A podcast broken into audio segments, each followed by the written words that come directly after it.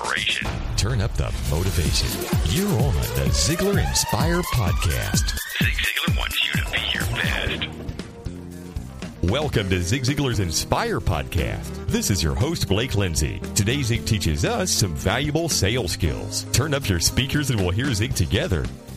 I'm a foodie and I enjoy learning about the process that brings great foods and beverages from idea to the table. And then I like tasting them and learning the nuances of what creates the most significant tastes from coffee to cheese to distilled beverages. I did a tequila tasting in Mexico and recently bourbon.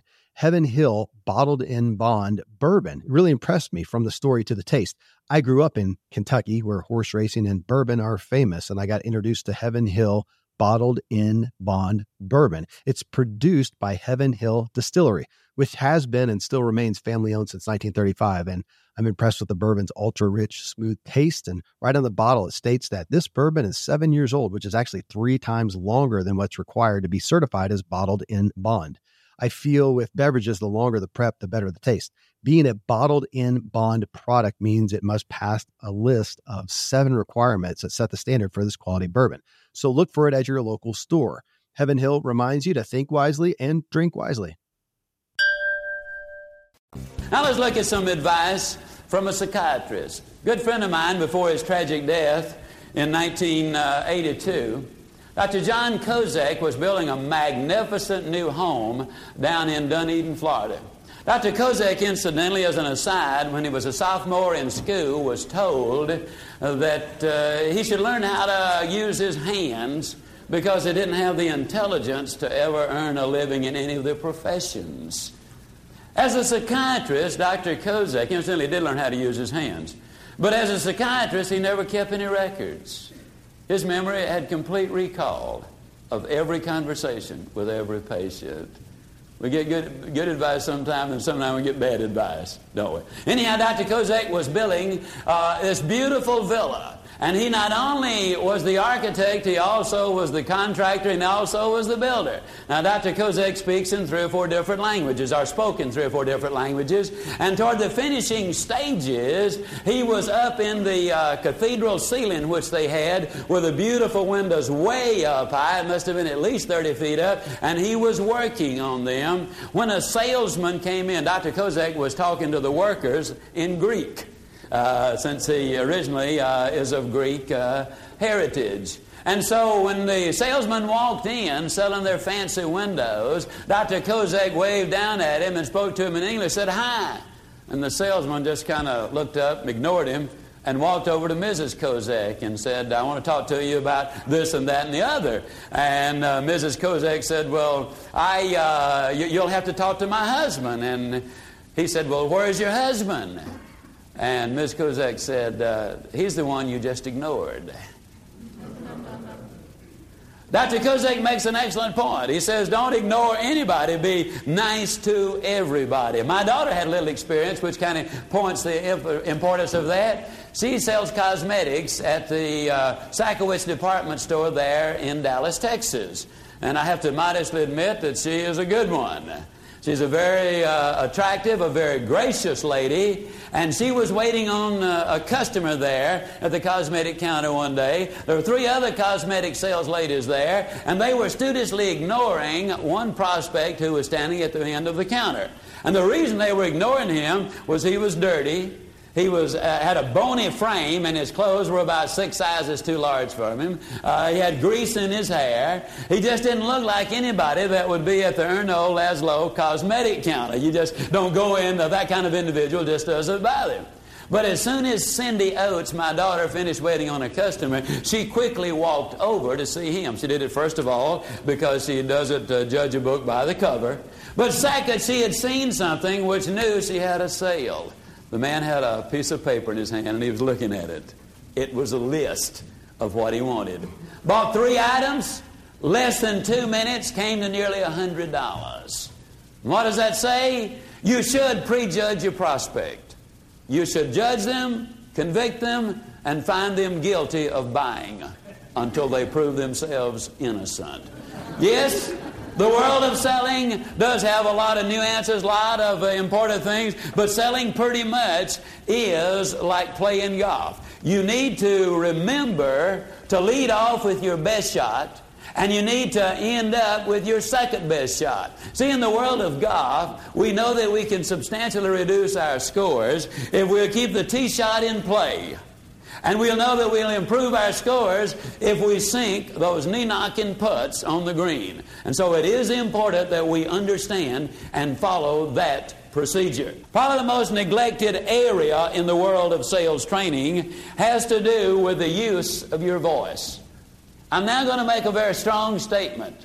In my judgment, the most important thing you can do to dramatically improve your closing percentages and to make more sales is to deliberately train your voice. Learn how to use voice inflections because most people simply do not properly approach that. A lot of people learn the other things, but for whatever reason, they learn how to use their voice by accident. Strong statement to make now. If you do not have your own cassette player recorder, you, my friend, are not in the world of selling yet. Or at least you're not deadly serious about becoming as much as you can become. You absolutely must get a good cassette recorder.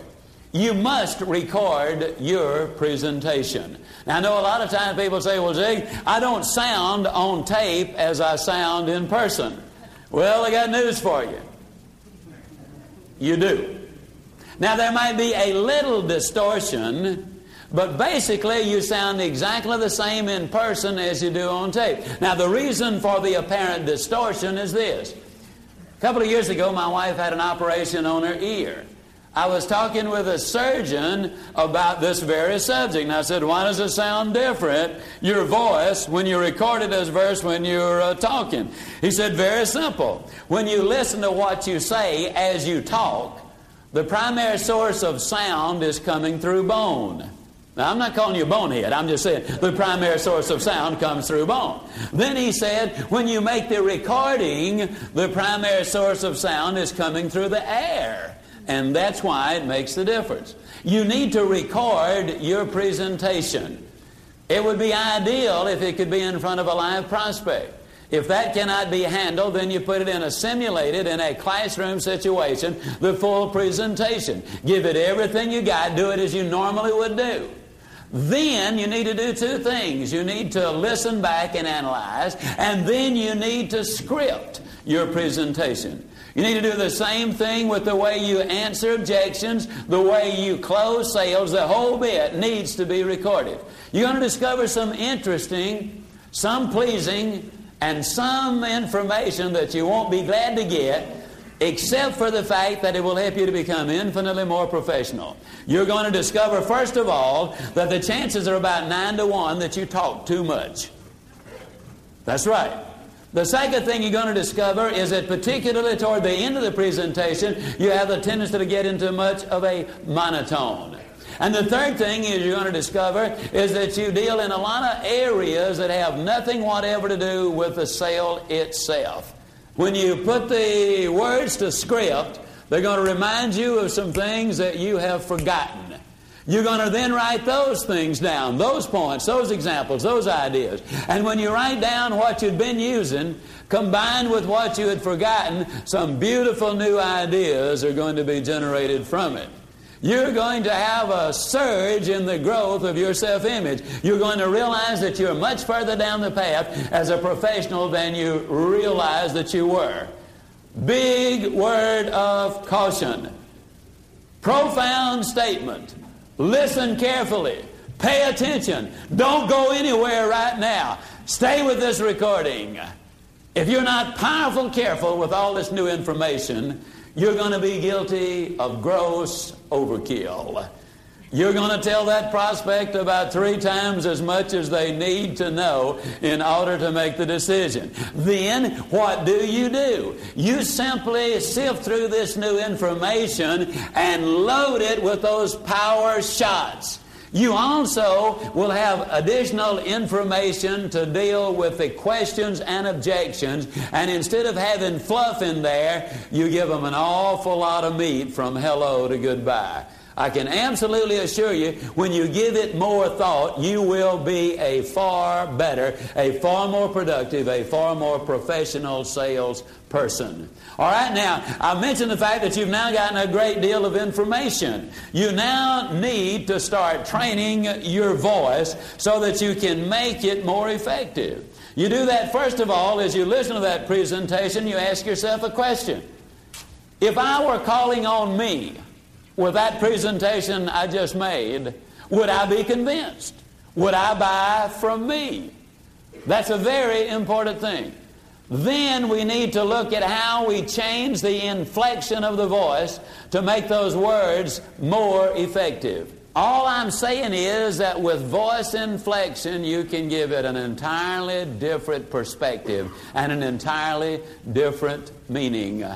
You can tell your child to do something, or you can ask a prospect to do something, and it can either be in love or hate using the same words. But the tone, the inflection of your voice is what makes the difference.